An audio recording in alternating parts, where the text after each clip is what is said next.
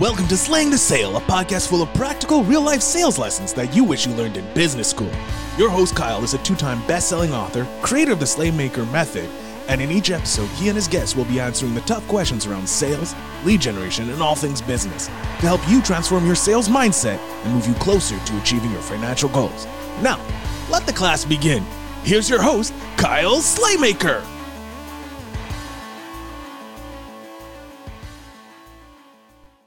All right, everybody, welcome back to another episode of Slaying the Sale.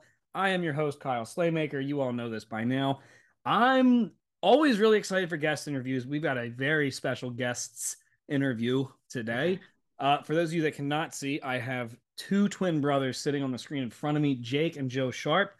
Um, I'm really excited about this. So, uh, guys, I don't want to do like too much of a boastful bravado introduction because I know you guys are going to be good at it. But I know you guys both kind of just got married to your wives. Got some other stuff we're going to talk about later in the podcast. You guys are fitness coaches, mainly for business professionals. Um, I'll kick it over to you. Go ahead, introduce yourselves. Yeah, Jake, go ahead. Yeah, hey, we're Jake and Joe. I'm Jake, the one speaking, but yeah, we're happy to be here. We're happy Kyle invited us on the the podcast to jump on and spit some, spit some heat. But yeah, just like he said, we're just recently married. Um, both of us are here in AZ, Arizona. We're in Gilbert, but um, yeah, we're super super excited to be on the podcast. Yep. So, I don't know. Do you want to? You want me to go into the whole story right now?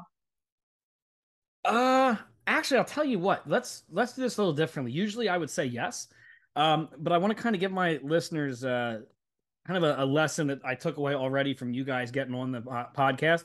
Um, so a lot of people that follow me, they know that I'm very big on just engaging with people on social media, right? Yeah. And that's kind of how we connected.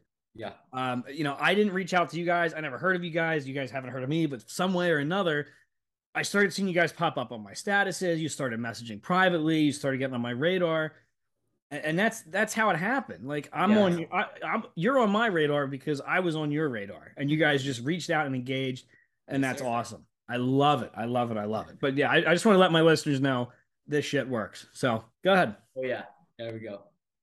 So basically, just a little bit about me and Jake. Um, I know I gave Kyle.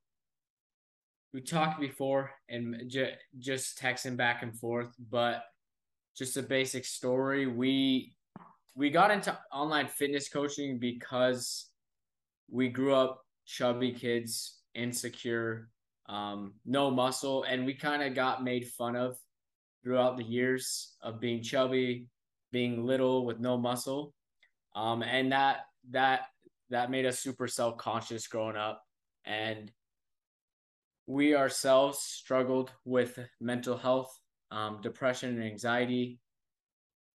But that's why we got into fitness. We actually got cut our freshman year for basketball, and we thought basketball was our lifelong thing. We thought, oh our my gosh, identity, yeah. yeah. And we got cut freshman year, and that put a damper on our whole life, and that just made us go the whole different way. We started going to the gym, getting serious. Like senior year, um, we really started to lean out. Um, still a lot of depression and anxiety just from past experiences and just dark times. Um, but we ended up serving LDS missions, if you guys are familiar with that, just a couple months in Mexico. Um, Jake was out for seven months, I was out for four. Uh, but we gained a lot of weight over our missions. I we both put on about like 50 pounds. And um, we unexpectedly came back early because I don't know if you know our church, we go on two year missions. Um, but we came back early because our little brother, Sam, he committed suicide when he was 16. And that turned our life around. We we didn't know what to do with that. We grew up in a family that was pretty normal, I would say, middle class nothing really hard has happened to me and Jake before. And we we thought we grew up pretty blessed and I know I know we were blessed, but that turned our life around when we we got the call that our little brother uh, committed suicide. Yeah, man. That that's when things changed is figure out what were we, what were we gonna do after that happened. Was trying to find purpose through that, and be, being in such a confusing time, where a lot of lot of times was very dark. Uh, I don't know if you experienced that with your your brother's loss, but it's very dark and very confusing. Yeah, it's interesting that um, you know, you guys said you know you grew up very blessed, middle class. You know, you had a very good upbringing, uh, yeah, yeah. and then you got you know hit with that.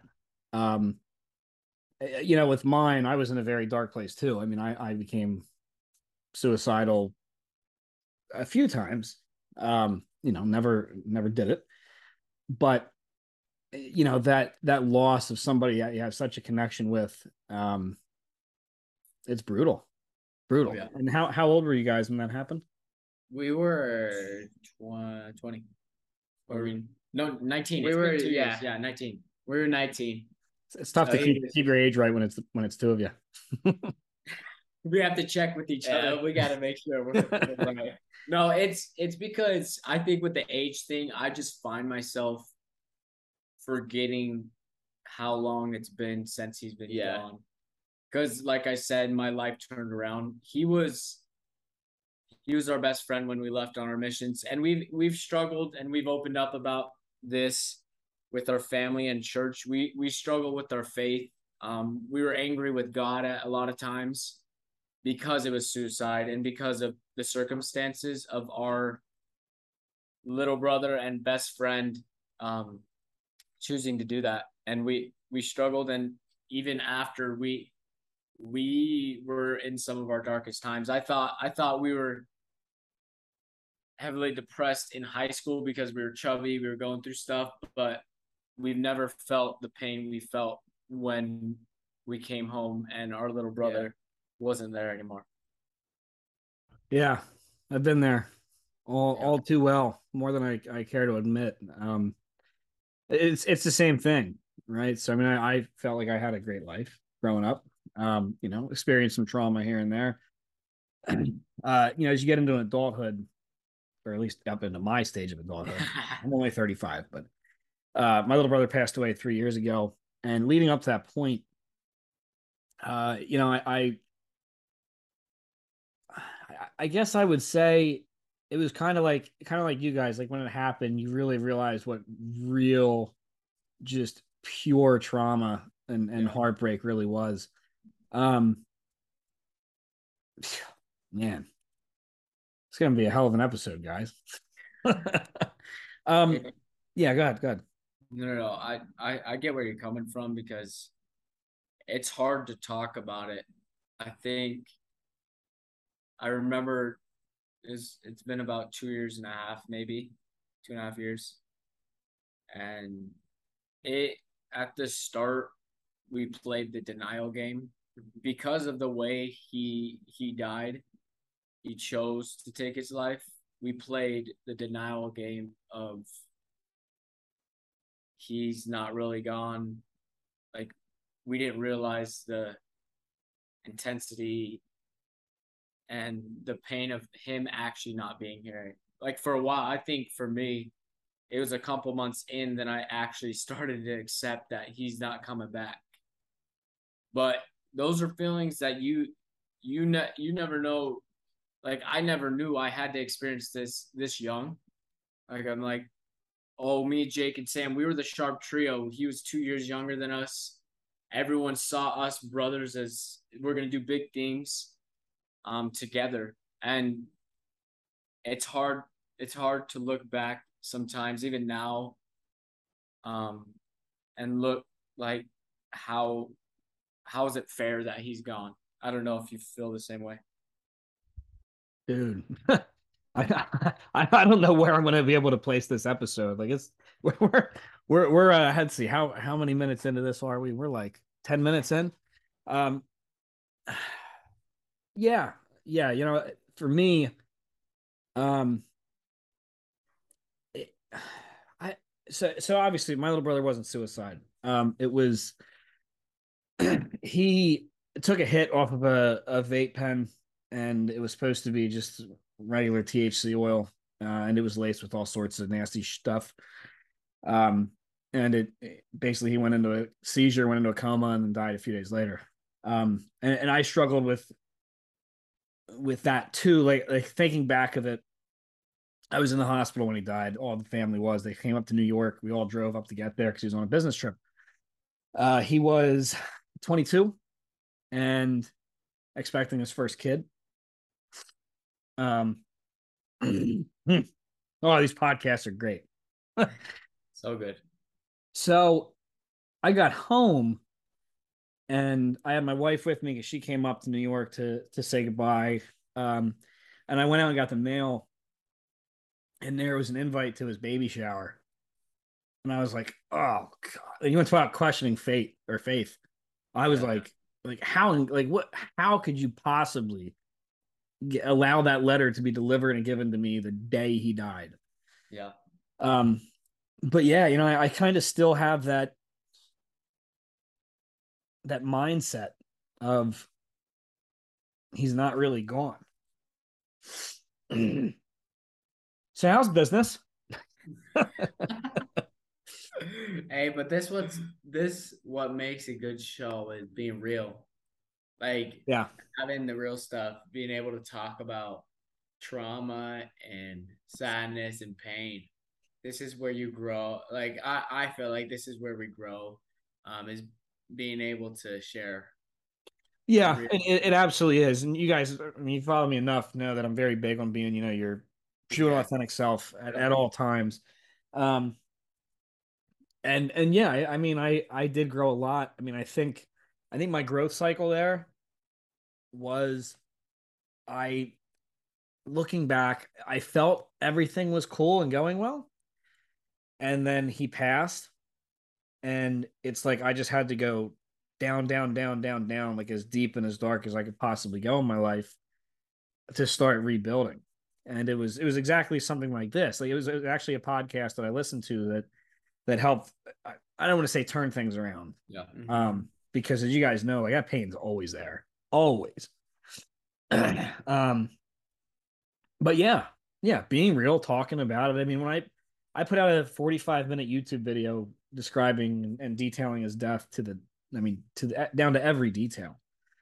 Um, and somebody reached out and was like, I have waited so long for somebody to say the exact same thing that you did because I felt the same way about my mother. Like she she didn't want to be told, "Oh, she's in a better place." Oh, she's doing this. She's she's able to do this again and she and and I'm still like that. Like i'd do anything to have him back. Anything. Exactly. Yeah, I think people when me and Jake first got back I like like I said, I I played the denial game, but I also played the blame game because it was suicide, and I don't know if oh yeah same way as I played the blame game because I was like, what if I was here? Like, would that change his mind? Like, what if I was here going through crap because I've been through my own depression and I grew up um going through depression and anxiety, but like why why couldn't I have stayed and gone through the crap he was going through? But I struggled a lot with that is the blame game. And then when we got back, a lot of people like just those questions or they say like you said he's in a better place and of course like that's not what we want to hear a lot of times and we don't want to hear all those people just like people that don't even have even talked to you come up to you and try to console you. Oh, I know. And I'm like, I it, it was hard at the time because it was like it was so fake. I'm like, I haven't talked to you before he passed. Like, why would I want your love when I didn't know you before? I don't know if you've experienced that. I, I don't. I, that that's a good question. Um, you know, it's there were a lot of people at his funeral a lot. There was at least at least 100, 200 people. Mm-hmm. Um, and I, I mean, I was up there in the in the receiving line with my mom, my little sister, my wife. And, um, I mean, I, I guess I didn't really think about it at the time, but I do understand. Like it's kind of like, you know, I, I think I was more focused on the amount of people there Yeah. Uh-huh. and just like, oh my gosh, this kid at 22 has all these people. Um, but it's the the blame game is real. I I mean, it's it's very real. Like for me, um, and my wife will tell you, my parents will tell you, and my I mean, anybody that knows me, like I'm an angry person, and my little brother's death made me a heck of a lot angrier. Um, especially because it I struggled because it was a choice that he made to to take the or to, to use that vape pen that night. Yeah. It was a choice that he made to get his his stuff from another person that he wasn't really used to. But at the same time, that person was willingly, knowingly selling stuff that was bad, selling stuff that was laced, and the person above that had to manufacture it and did it on purpose, and the purpose above that, or the person above that had to give the order. So I I, I had all this blame um and and anger. Like I was just oh my gosh. I mean, it was horrible between alcohol and anger. I, I mean, that's how I spent a good chunk of the last three years. Um, but yeah, that that blame game, you know, I, I want to blame him. I do. I, I think blaming him would be easier, but I also this this militaristic sense of right and wrong that I have. You know, I want to go after the people that did it. And I've said that. I've I've said it vocally. I'd love to just get one of them in a room for five minutes. Um, but the the scary part for me is that what happened to my brother happens every day to so many people that the cops can't do anything. Anything. Like I I have been told in my family by people very close to me that they know exactly where he got it from. They know exactly who manufactured everything, and the cops can't do anything. So yeah, I I feel I feel the same way is like I know a lot my sister and my mom tend to be so angry at Sam in general like for taking his own life and making that choice. And even in his note like his suicide note he wrote all of us individually. And he he knew the pain that this would cause. Oh man. he he wrote like he said sorry and he knows that the family will get through this. And that was hard for me to hear because just when I I, I go over that note just to remember him. But like it's it's hard not to be angry at him sometimes. Yeah, It's I, I can imagine. It's it's one of those things like I I have a video of him in the gym. And it's it's like a, a four second video. He's with my sister and he's laughing. And oh my god, I'm I must it's probably got a million views just for me. wow So I, I get it. I, I I absolutely get it. Like like anybody that's out here listening,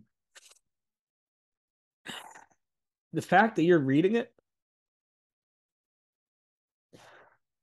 it's it's awesome to me because I get it. I totally get it.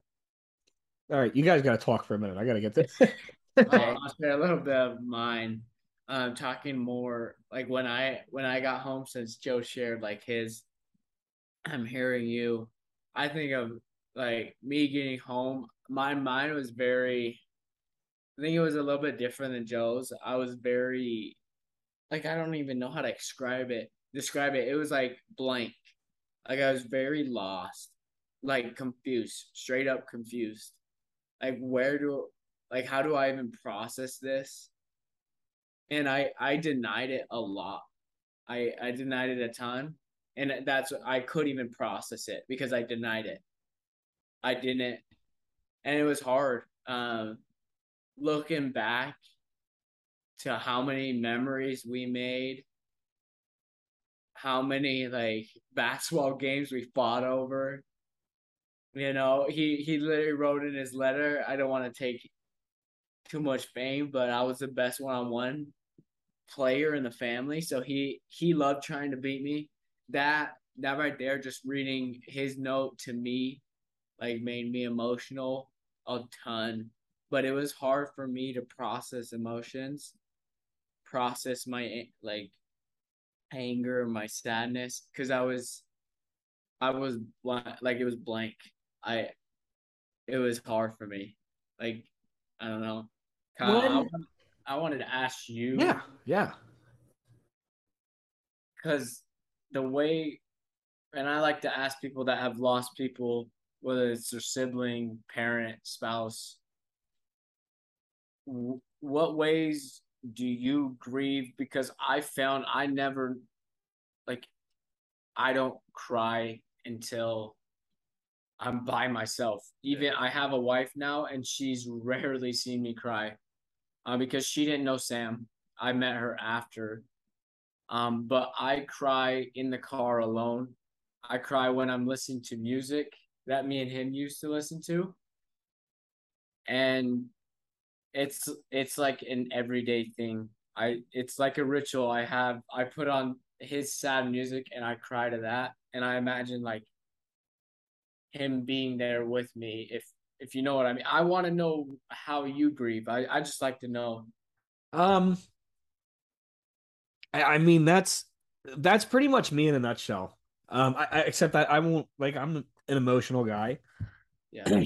um, almost every day, and and it's been three years. Um, like, man, this is a hell of an episode. Um, there's a song called "Visiting Hours" by Ed Sheeran. Oh, makes me cry every time. Uh, I like I I'm like such a glutton for punishment because I put it on my Spotify playlist, and then every time it comes up on shuffle, I'm like, oh shit, and I like quick skip past it, right? Um, and my my son calls it the Uncle Benny song, and it, that just like sends me off. Um, but yeah, I, I mean, I'll I'll cry any anywhere, anywhere, just because like it's such a hard thing. Like it's it's really effing hard. I mean, you guys know, and you guys lost your brother in a, in a completely different way. Um, it's it's just one of those things. Like it really molds you, but you don't understand how it molds you until. I, I don't want to say t- it's too late, Mm-hmm. right? Um, but it molds you in, in a way that you just have no control over for a little while. And for me, a little while has been years. Um, but I, mean, he's got the, the hardest, one of the hardest parts for me. Um, he, his son was born that year, uh, a few months later. I've seen the kid once. And and I've always wanted to be an uncle. I've always wanted to have a nephew. I've got nothing but nieces right now. I I can't even bring myself to see the baby because it's just so hard. And I feel so bad. Like I hate that. I hate it. Because I love kids. I love kids. But it's just so damn hard. And and everywhere you turn there's reminders of your brother. I mean, everywhere, everywhere. And I'm sure you guys experience that too. Talk. I, it reminds holidays are they suck. That it's it's hard to find. Even like my own birthday, it's hard. Mm-hmm. His birthday is the hardest, but just like the general holidays, it it, it it's harder and it hasn't gotten easier over the years. I don't know if you felt that way. Yeah, for sure. Just I I'm thinking back, um, cause it's it's weird, cause our brother was like popular and a lot of people knew him. I think at first, like first year was super like let's gather, um, let's let's remember him, and that was hard. Um, just because it brought so many like you think he was gonna show up to the gathering and make all these jokes but it was for like it's just so so it was so weird to me how we were showing up to remember him not like be able to have fun with him. That was one of the hardest things for me was like having a holiday and then thinking wow i wish i wish he showed up. But then it's just no we're actually thinking about him remembering him. Yeah i think um he was kyle just so you know a little bit about our brother he was like like you say popular guy but he wasn't like the douchey popular guy he was he loved everyone he was funny the class clown like all like everyone literally loved him and that was that was a hard for a lot of people because they didn't see the other side of him like our family saw. Mm-hmm. He would go out, be the fun loving guy, be the talk of everyone. And then he would come home and you'd see the dark things that he was going through. Sitting in his bed for hours, battling the demons he battled.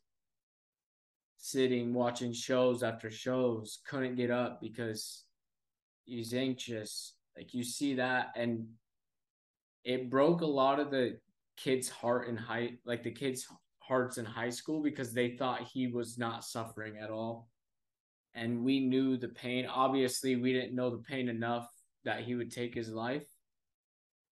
But man, it it's hard just like Jake said to like miss those times of us just hanging out having fun because he he was the funniest guy we knew. And brother. It's it's it's the hardest thing. And to not it's to not see like one more thing after he took his life our first niece was born.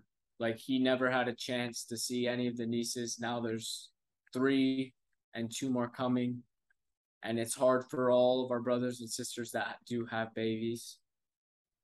And knowing that he would have been the favorite uncle is hard on all of us. God, I wish you guys were closer to me. I mean, yeah, this is identical. Um, he loved, loved my daughter and my son. I mean, just adored him. And it, it's it, like like that pain that you just said. Like I'm I'm there. I, I was through it because when my wife me we were she was pregnant with my my youngest daughter. Mm-hmm. The first thought wasn't, "Yay, another kid." The first thought was, "She's never gonna know him." So I'm with you. It sucks. It really sucks. Are either of you expecting? No, we're, oh. we're said there's a few on the way. I was just like, wow, you guys work fast. yeah, that that's gonna be hard to know that, like, when we, us and our wives do have babies, that they're not gonna know Uncle Sam. They're not gonna have the fa- like have the favorite uncle around. That's that sucks. It's here's a question um, on my latest episode, I'm trying to think of what released. I, have like I said, I don't know if I told you guys, I've got episodes recorded that are ready to go out for the rest of like the next two years. So I just put episodes in where I can with guest interviews. Uh, you guys are gonna get dropped like immediately. Um, M- Michelle Hill, she was talking about all the stuff she went through. She went through some some crazy stuff like hardcore drug addiction, sexual abuse, mental abuse, everything as a kid. Okay. And she said at at one point in the podcast, she said something that made me think, and she said, "If I had to change any of it, I wouldn't." She said, "Everything I went through, as horrible as it sounds, she said I wouldn't change any of it because it made me who I am. It made me, you know, gave me the people in my life that I have."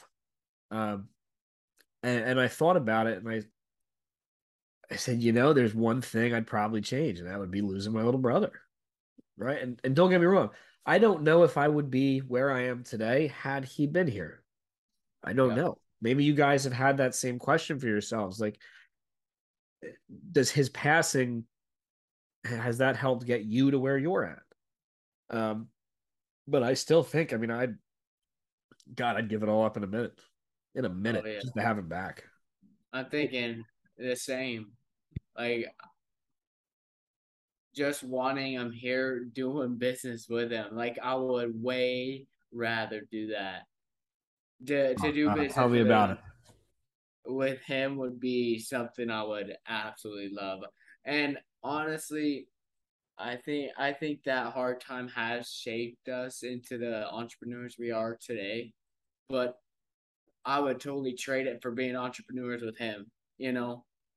To to running maybe something with him. We always joke in our family that he would have been the wealthiest because he he could sell anyone. He could like he was the guy that was way he was there. Like he had all the skills to sell. Persuasion.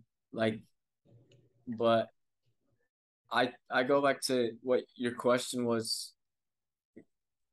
My first answer is like i would change it all like i know it's hard for me to say that because i didn't meet my wife before sam but like i I get it. I miss my best friend. I miss I miss everything like I had. I I don't I don't know if that's like the wrong answer, but Well, I, I don't. I don't think there's a wrong answer, Joe. I, I don't think when, when it comes to grief uh, and and loss. Again, I really don't think there's a wrong answer because you know, yeah, we can do the cliche. Everybody heals in their own way. And, uh, yeah, honestly, the podcast that helped me out um, was called. It was a TED talk, and it was about 11, 13 minutes long. I don't know, and it was called moving forward with grief, not moving on from grief. And it was the whole the whole talk was all about how with certain types of loss, that grief's never going to go away. Ever. That pain, all of it, it's always going to be there. But it's moving forward with that grief is where the real growth and healing begins. And and honestly, like looking back on it, that's that's the moment that really made me commit to improving myself, improving my, and I, I don't think I even started the business at that point. Uh, or maybe I think I did, but I wasn't really taking it seriously. It was a side hustle. Um, and that that podcast is what is what really elicited a more hard charging, hard, much more focused effort on myself. Um, and I still failed a lot leading, you know, up until I mean, very recently that I've been able to actually kind of get refocused again. But again, I don't, I don't know. I mean, it's you're not at least at least with me, you're not going to hear me go, "No, guys, it's wrong for you to say you'd give all this up to have him back." I'm the last person on earth that's going to say that. Um, I mean, my wife will tell you, like, I'm I'm a wreck, a wreck when it comes to my little brother. it's it's just it's it's crazy. It, it really is. You know, I mean, you guys have all struggled with with the mental mental health stuff, and I mean, we. I I mean, I feel like everybody has some sort of mental health stuff they struggle with. Um, but just again, like like for the people out there that haven't lost a sibling, and and haven't lost somebody really super close, especially to the way that you lost your brother, like hearing that you again that you read his notes to you guys every so often like that so many people are gonna be like oh my god that's that's terrible. But i'm sitting here like god man i get it. I get it. I, I would i would do anything to have one more conversation just one more. But i don't know. I mean it's do you guys find yourself being consumed by it? Like do you feel like you have a day here and there or maybe even more than here and there where you're just like you can't get your mind off of it? Um, it'd be, it's definitely not every day since he's, since like I'm talking about like right now, it's not every day for me where it consumes me, but I still find myself some days following in and just feeling that pain, missing him, crying, emotion. I would say every so often. Yeah, I think a lot. There's been a lot of days, and obviously closer towards his passing, it was a daily thing. Mm-hmm. Um, but I think, like thinking about it, I look at like when I'm in those days or those moods, thinking about him. I look at the video that I hugged him for the last time and like the tears come for hours. I I don't know. Like when I hugged him last time when I was on like when I was on my church mission, I called him that Monday and that's the last time I talked to him. And I thought everything was fine. We talked, and that's like I tend tend to blame myself a lot. Is because that's the last time I talked to him, and I was trying to give him advice, but I go back, like, what advice could have, like, could I have given him that made him not do it? But I know that he's already he already made the choice that he was going to do it. He had it planned out. But I think back to those times when I the last time time I hugged him, last time I talked to him. Those bring up a lot of emotions and I I sometimes let that consume me, I would say. Yeah, it's it's I mean, I mean, how can we not? Yeah. Right? Like, like honestly, how the hell could we not just just be consumed by that? I mean, it's. I, I remember both of the times to, to the T when I saw him and when I last spoke to him, and it's the same thing. It's it's the exact same thing. Like you just you try to keep your mind off of it, and then you can't especially when we get up to the anniversary of his death, especially when we get up to this is how horrible it is. Okay, so he died May May 19th. I think if I remember correctly. Um his birthday is June 5th. Right, so we have passing his birthday within a 2 week period. And then my grandfather passed away on July 4th of that same year. So it was we lose Benny, then it's his birthday, then we lose my grandfather, all in just that short span. Right. So everybody, everybody just knows, like, leave me alone for that like month period. Mm-hmm. But yeah, I mean, it, it's, I, I keep waiting for it to get easier. And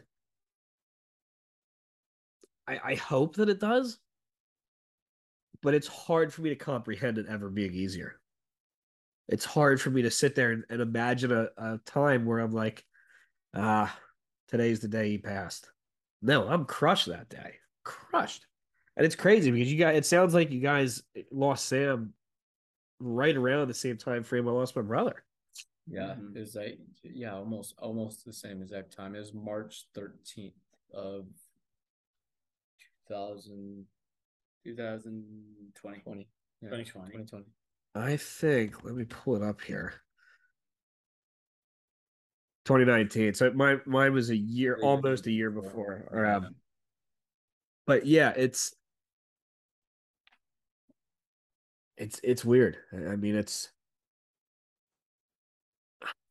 yeah. Have you found yourself? And, and again, like I, we've kind of already answered this question. Like, have you found yourself or yourselves try. So I'm not used to having two people on screen, let alone twins literally look identical, like crazy identical.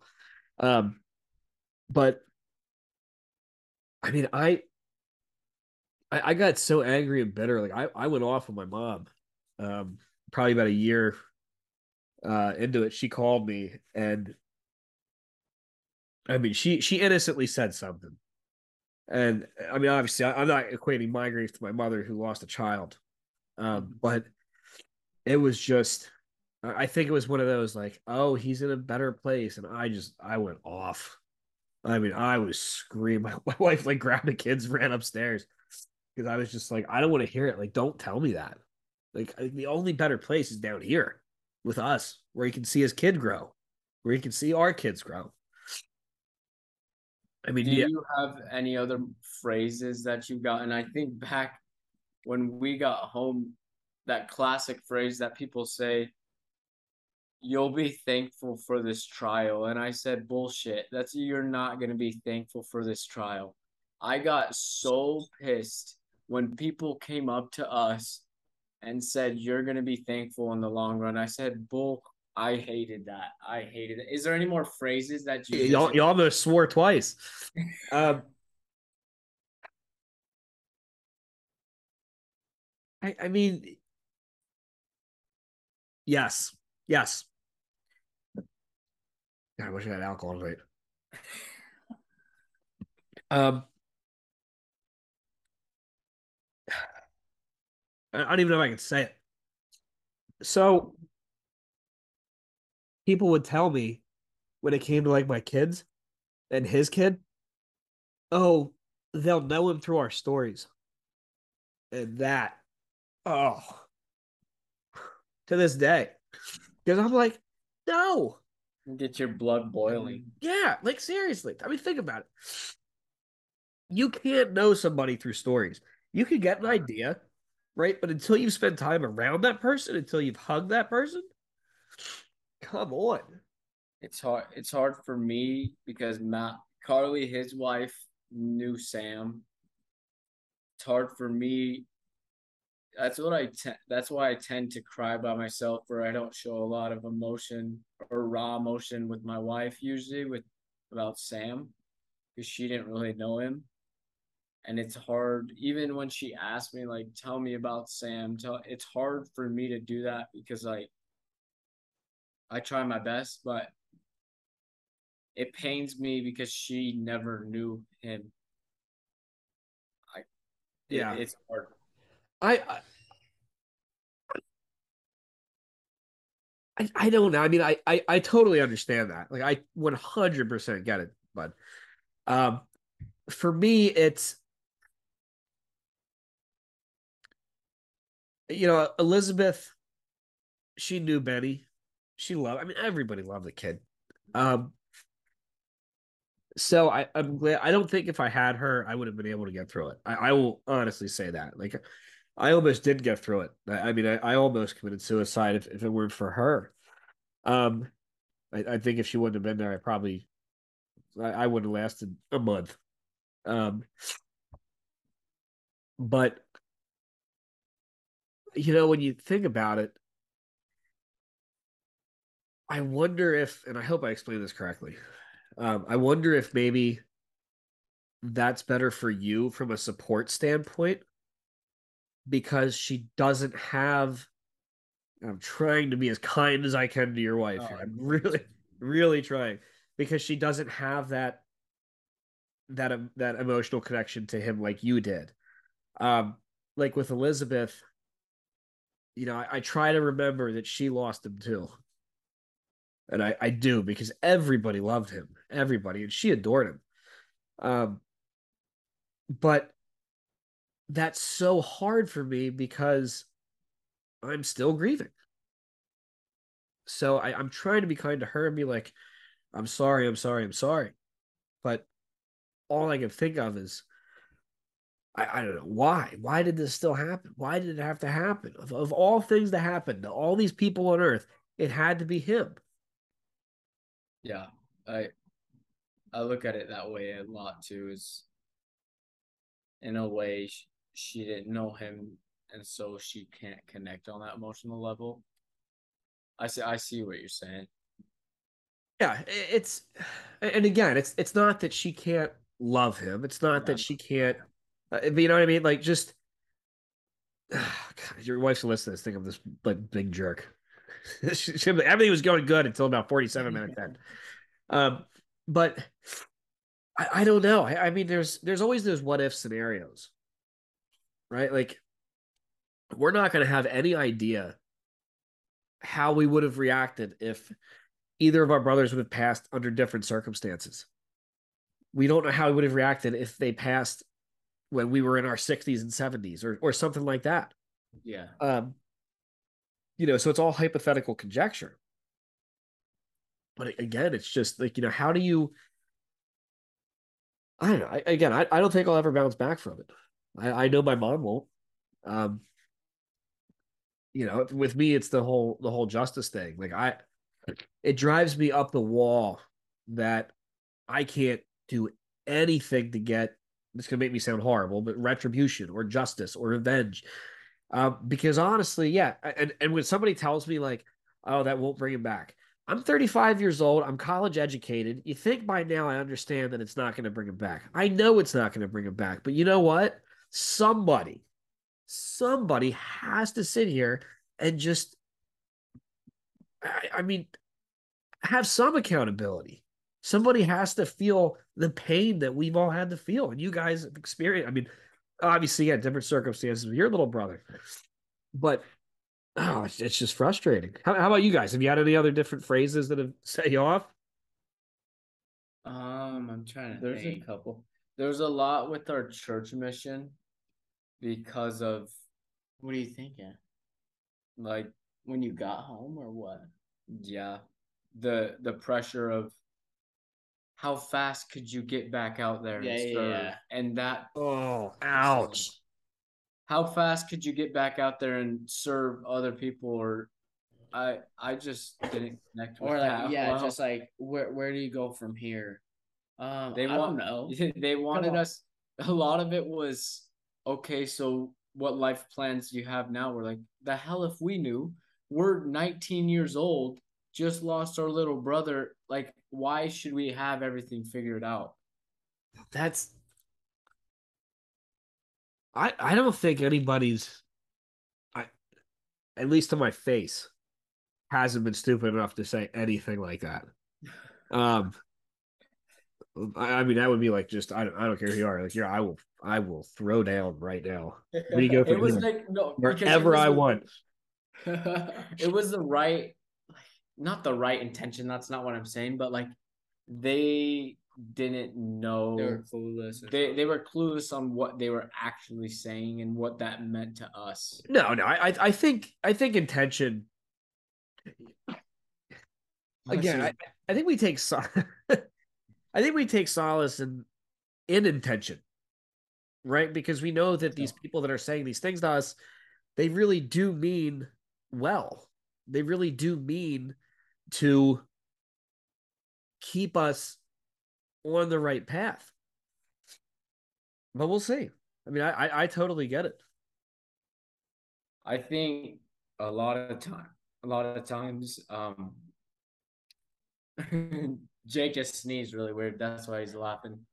I was wondering. I think I, I kind of heard the sneeze, and then he just like like leaned over off screen. I saw you laughing. Kyle, if you get to know us a lot better uh, as business partners, it's hard to be like a lot of times it screws us up because if we both get like one of us gets laughing, it's hard for the other, and it screws our business up. It's my fault. But I, what I was saying nice. is like the thing back with your with your mom. I think a lot of times um, we suffer a lot because of we know the hurt that our mom is going yeah. through because she was the one taking him to ketamine treatment. She was the one taking the counseling. She was the one that had to sit there and watch him on the bed, not willing to do anything. Like, and a little backstory. So they were at our cabin. Our grandparents have a cabin in Show Low, Arizona. And they they were at the week and he planned it just because of that, but my our little brother Spencer, he's eight. He was adopted, and he had to be the one to find him, and oh. so that he he kind of lost it. Like he was there before anyone else, and he already had some. He already had some problems because of where he came from, but Sam doing that at an early age really put Spence and right now and he's struggling a lot. And my Oh, mom Gosh. my mom has to deal with Spence as well. I think us seeing our mom hurt and still hurting, having to deal with a lot of the repercussions like that we don't have to deal with because we're not at the home anymore. It pains, and I think it pains a lot of the siblings, but mainly me and Jake because Yeah. we're we're mama boys, mama boys. like, it's you know thinking of of that um so i mean again like like we all know different circumstances with with how each of our brothers passed um i i, I basically i was kind of like the the family I, I don't know wrangler uh up at the the hospital um, when he passed. And my mom was sitting on the, she came up. Um, and we, at this point, like I already knew, the family up there already knew he was passing away. Um, he was on life support. Um, and, or um, yeah, I guess it was life support. Um, Yeah. but I, so we we left for the night. It was myself, my little sister, my little brother's fiance, girlfriend, whatever she was at the time, I can't remember, and my my ex stepfather, my little brother's dad. Um, and we all left for the night. And the doctor said, you know, hey, listen, if anything happens overnight, I'll call you. Um, and we got there the next morning because I, I was up early. I didn't sleep. Um, at, at that point, my mom was driving up from South Carolina all the way up to New York. And I walk in, and my my stepfather didn't show up. He he was driving separate. I didn't see him. It was a little bit later when he got there.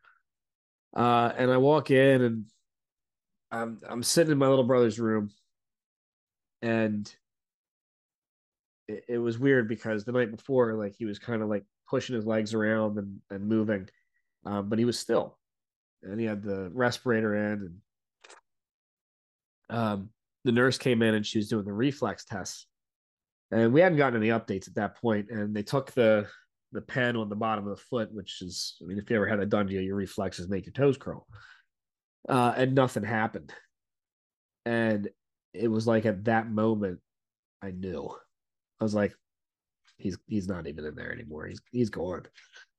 Um, and the nurse recognized it, and she was like, "Well, you know, talk to the doctor. He's going to start his rounds in about ten minutes." So the doctor comes up to me and he says, "Um, listen, you are the most level-headed in your family right now, so I'm going to talk to you." And I was like, "All right, cool." And he said uh, about 1.30 last night he went brain dead. And I was just like, like, well, that's it. That's all she wrote, right? So then the doctor pulls in my stepfather. Well, actually, sorry, I went downstairs um, for some air, and my ex stepfather pulls up and he comes and walking in. I was like, hey, listen, he went brain dead last night. And he just kind of sighed real deep. And then we walked upstairs. The doctor pulled us into a room. My little sister and the, the girlfriend were, I don't, know, I don't know where they were at that point.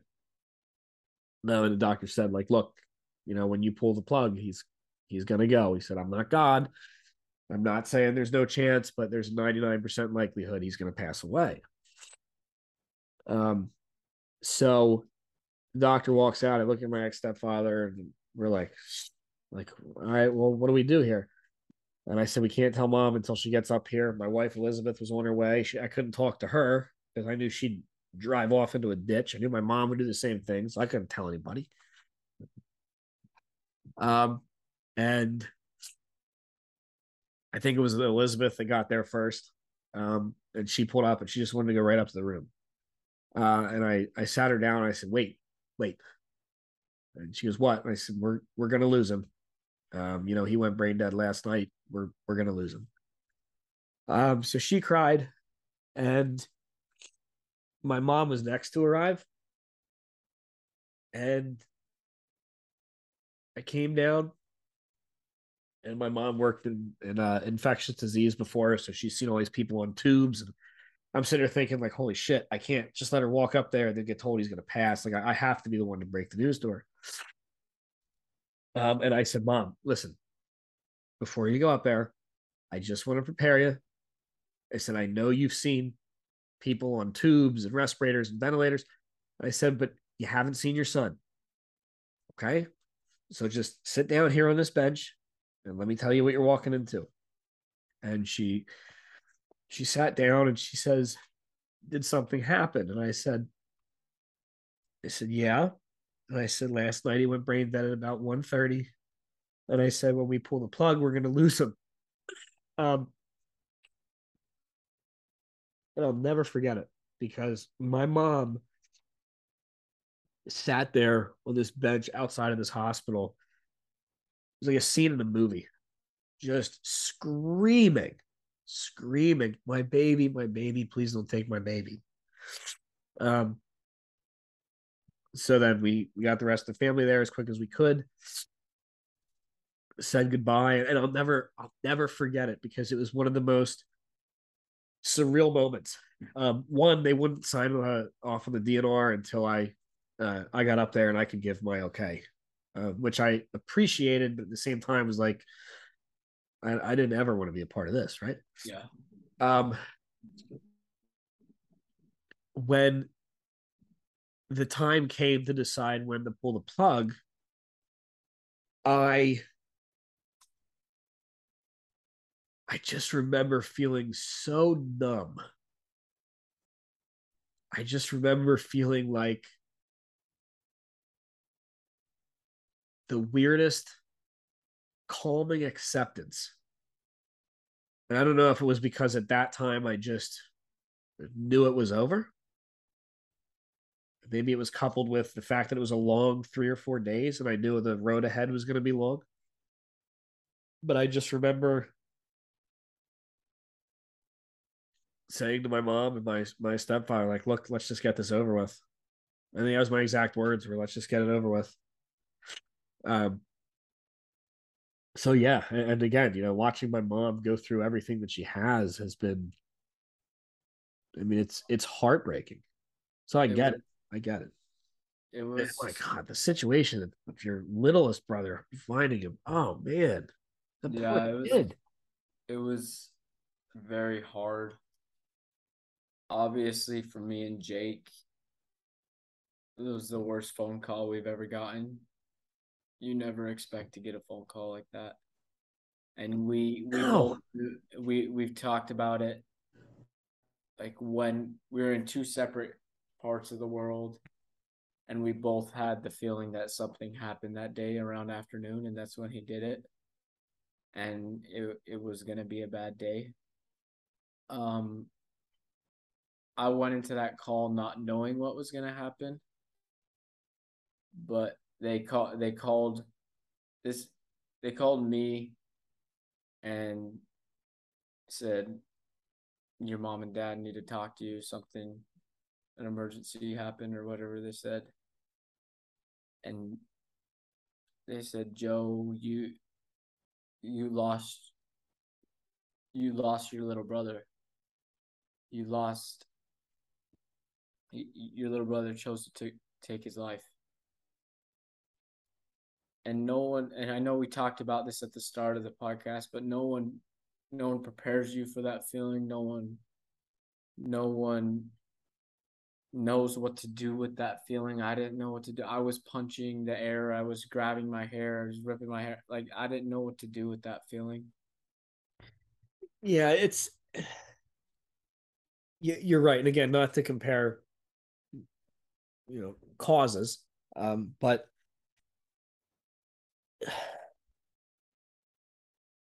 again, you know, from the, the thousand foot view of it, it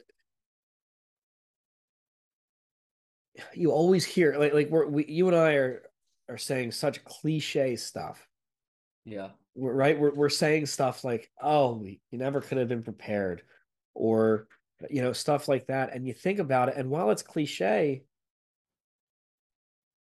it's the truth. I mean, as as older siblings, the last thing you ever expect,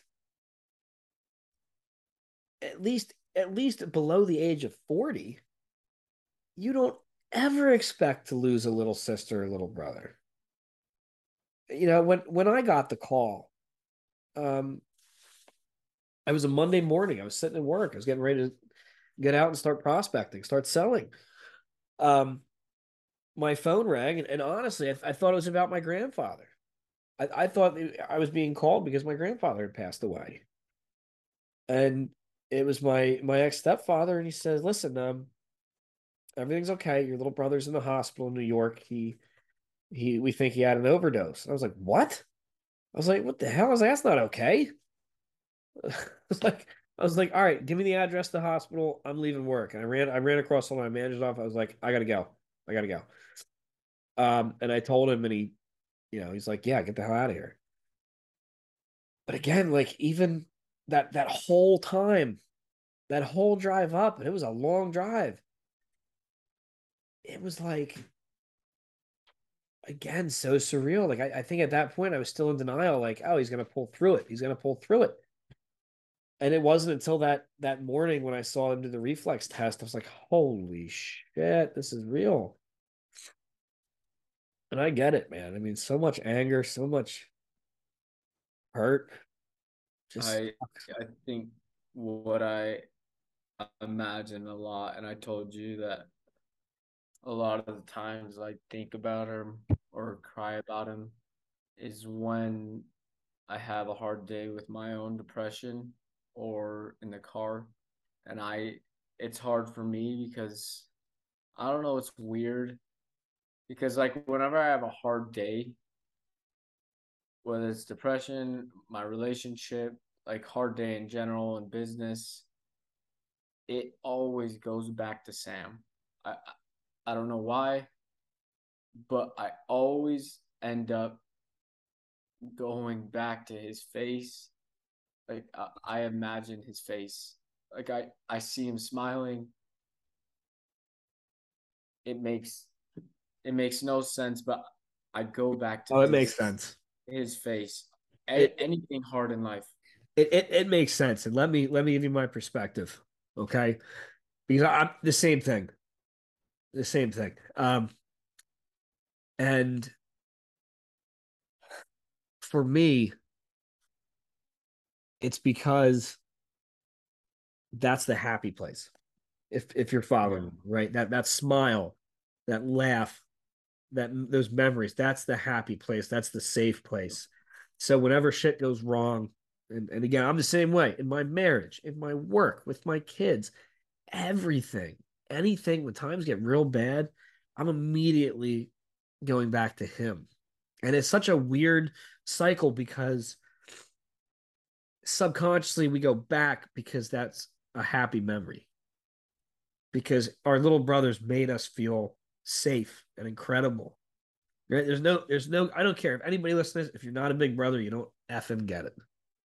Okay. Having a little brother there's nothing like it. Nothing. There's no feeling on this earth. And I'm a parent. I've got three kids. There is nothing that can compare to being a big brother and having a little brother.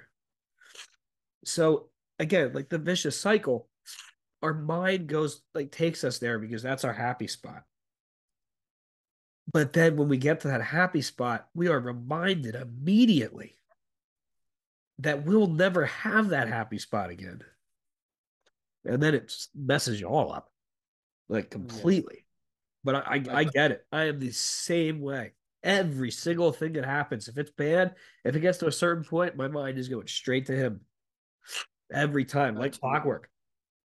I relate to that so much. The big brother, and not only being his best friend, because that when I read his note the suicide note, he talks to me and he said, you're my favorite brother. Like I love the relationship we had.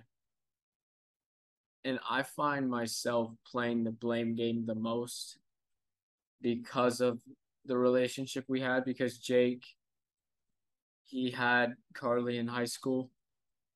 I had Sam. I it was me and him. It was me and him on the dark days. It was me and him hanging out. I was I was the big brother. I and I played that a lot.